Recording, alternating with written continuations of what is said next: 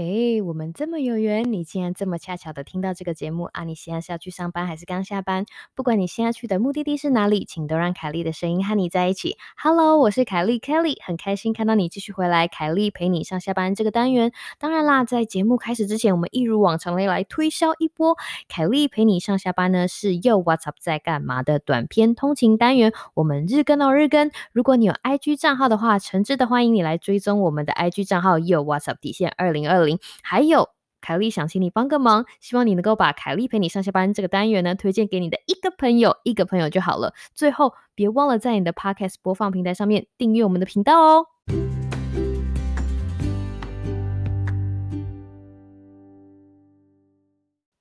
Hello，各位听众朋友，大家好啊！已经是星期四了，星期五就。你知道就在街角了，就是你知道耐心期待，慢慢等，星期五有一天总是会要来的。凯丽想跟你分享的一个小小的故事，就是别把鸡蛋放在同一个篮子里。让我们开始吧。不要把鸡蛋放在同一个篮子里，哈，其实这个概念我真的要告诉大家是那个 公共卫生的铁则，就是 Don't put all your eggs in one basket，一碎就哐啷全部碎了，对不对？那为什么说它是公共卫生的铁则呢？哈，让我来跟你解释一下，就是这个谚语的缘起呢，是在我们做投资的时候，那个老师，好的老师带你。上天堂就是不好的老师带你住套房，那个老师会告诉你说你的资产配置然后要很多元，就是不要把你的钱存全部放在股市配置一下，你可能买一点 ETF，你可能要买一些基金，你可能要买一些债，这样子如果整个市场哈起起伏伏，你就是跟着市场走，可能虽然你可能一次赚很多，但是你也可能一次亏很多。通常这句话是用在这个时候，但是我们把这样子的概念平移到了就是。呃，public health 就是公共卫生的不同不同领域，好像也很说得通。举例来说，我以前在教营养的时候，学生很喜欢问我一个问题，就是 Kelly 啊，你可不可以告诉我们哪种食物最营养？大家要知道，因为我的学生都是大学生，他们时间很有限，他们恨不得在那个期末考的前一天可以吃下什么超级食物，可以让他们熬夜熬个两天，就是不会累。当然了，当他他们那个时候。通常得到的答案就是这某机关代机，就是这个世界上没有这种东西。我常常很喜欢跟学生讲一个故事，就说很久很久以前，天神哈发明了一个就是超级食物。那这个超级食物呢，它蕴含了世界万物的所有营养素，就加一点吃那一粒就够了。但是呢，就是这个超级食物有一天就是在天神吩咐他的童子哈。储存这个食物的时候，他不小心走在路上，啪，拐到石头就绊倒，所以这颗超级食物里面的所有营养素呢，就这样从天庭就是洒落地面，洒在所有的食物上。所以啦，现在我们在不管你在超级市场 还是在传统市场，你没有办法看到有一种特别的食物可以。含瓜所有你必须的营养素，你唯一能够做的就是多元啊，这种食物吃一点，那种食物吃一点。蔬菜来说好了，那个蔬菜因为有植化素的关系，就是你看到那些就是不知道怎么归类的东西，其实就叫植植化素哈。那植化素有很多。健康上面的好处，简单的方法告诉你，你看到那些越漂亮的颜色越鲜艳的，表示它们越营养。所以啦，如果你今天想要针对吃蔬菜这件事情，吃到不同的蔬菜的营养素哈，我建议你不要背那些名词，你只要背颜色就好了，红色的跟橘色的，绿色的哈，然后皮皮是黄色的，像是马铃薯啊、淀粉，还有豆子，还有其他的蔬菜，这样你如果每种颜色吃一样，五种，刚我刚刚讲那五大类，保证你哈身体健康。不要偏食的原因就在这里了。其实别把鸡蛋放在同一个篮子里，这个概念呢，放在压力管理上面也是完全说得通，尤其是在不同的关系的应对上。来举一个例子给你听，在人生里面扮演了很多不同的角色，哈，在不同的角色，在不同的关系里面，都会获得一点什么，或者是失去一点什么。好比说我我本来的我的角色是谁的女儿，谁的太太，谁的媳妇，或者谁的妈妈，对不对？所以。把我自己放在一对一的关系的时的时候，那这些关系所收获的幸福感啊、快乐感啊、成就感的总和，就等于哈我一天的。总和。今天问题来了，我的生活里面有很多条不同的关系线，对不对？那如果我人生中的成就感只仰赖于一条关系线，那那么如果那一条关系线断了之后，我的人生不就碎掉了吗？彻底瓦解。好比说，热恋中的情侣常常会对对方说：“我的世界就只有你一个人了。”哇！我每次在电视上或者是书上看到这个，我都会不管为男女主角，我都会捏一把冷汗。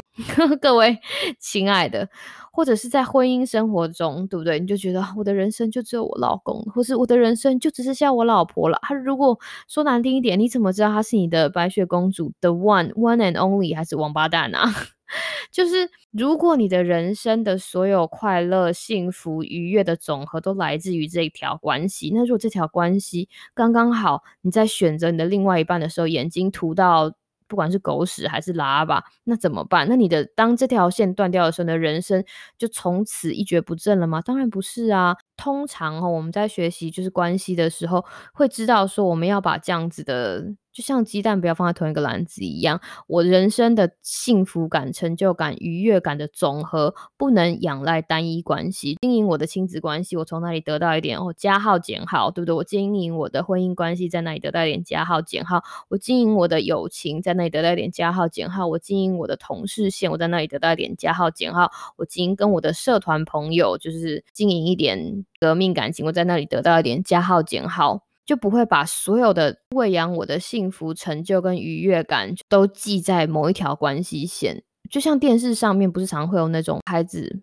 妈这这辈子就只剩你了，或者孩子爸这辈子就靠你了。想想看，这个孩子身上所累积的压力是有多大？就是因为他身上肩负着他妈妈所有的幸福感。成就感或者是愉悦感的总和，这样子的关系并不健康，而且也并不应该，不是今天的主题。但稍微讲一下，其实最根本的呃能力就是要学会说不。那我们之后可以再找一两集来讲这个东西哈。如果大家有兴趣的话，其实我今天最重要的受众不是一般的听众哦，是 Podcaster。嗯。大家听到这种，但是因为我觉得这个例子也很不错啦，所以想也想跟大家分享一下。那个身为 podcast 的听众，不知道有没有发现，最近的 podcast 节目如雨后春笋般出现，已经呈现一个大爆炸，指数型上升。这件事情是我们很肯定的。但是第二件事情，我们不知道的是，不知道。收听 podcast 的听众是不是也如雨后春笋般的出现？是不是也是这样指数型大爆炸？我们有一件事情是可以肯定的，那就是不管听众增加的速度为何，他们一刚开始会选择的很有可能都是那些大。Podcast 频道，但是这件事情其实也很好懂，就像我每次在买商城商城买东西，也是会选那些评论最多的、星星最多的一样。因为当我能够投入 Podcast 这个休闲娱乐的时间有限的时候，我当然希望会获得品质最好的东西啊。对于那些已经有名气的或者是自带流量的大 Podcast 频道来说，可能会有冲击性的，就是。快速性的粉丝上升，哈，就是那些有资源的、有碰到贵人的、自带流量的，从 YouTube 那边来的，或者是本来就有一些本来就有名气的 KOL，那会对于很小的 Podcast 频道的影响，就是因为他们没有这些资源，因为现在就是 Podcast 数量大爆炸，他们可能没有办法得到这么多的关注，所以他们的粉丝或者他们的听众增长的速度，可能没有他们预期来的快。那这样子会。有什么样子的一个影响？就是身为 podcast 这个职业伤害就跑出来了。为什么说用职业伤害来说呢？是因为把这个东西当成职业的话，其实它一。它没有它的分润机制，现在还不很透明。除了真的非常有名，可以得到厂商的青睐，可以有业配之外，它其实不太像 YouTube 一样可以透过广告分润。所以它基本上它没有办法从金钱上面让主持人得到很大的成就感。然后这是 Podcast，这是 Podcast 跟 YouTube 很不一样的地方。那第二个呢，就是嗯。因为 podcast 啊，它的播放器的原因，所以它的主持人不一定可以跟观众有像 YouTube 一样这么直接的互动。podcast 频道通常都会，譬如说设立粉专啊，成立 IG 啊，或者在 First Story 上面鼓励他们的听众跟他们多互动。从听众那里来的反馈，其实是 podcast 频道或是 podcast 主。主持人的成就感、幸福感跟愉悦感的一个很大的来源。还有另外一个成就感、幸福感跟愉悦感的来源呢，就源自于这个 podcast 主持人或者是企划对于他主题的爱。如果你是一个 podcaster，我觉得你应该要。知道一件事情，就是不要把鸡蛋放在同一个篮篮子里，要不然有一天如果他们全破了，会心碎的。我们同时身为 podcast 主持人，跟同时身为听众，我们知道听众的习惯，就是好比说，如果今天我的类我的频道大红大紫，就是那一天有几几几十万个收听哦，然后今天出现了另外一个跟我频道非常类似，但是主持人比我更有才华的人，那你知道基于群众的心理，他们很有可能就会被类型很相似的。频道所吸引去哈，这个是这个这个在生态学里面叫做 niche，就是这个 niche 很相似的时候，他们就会被拉过去。那我怎么办？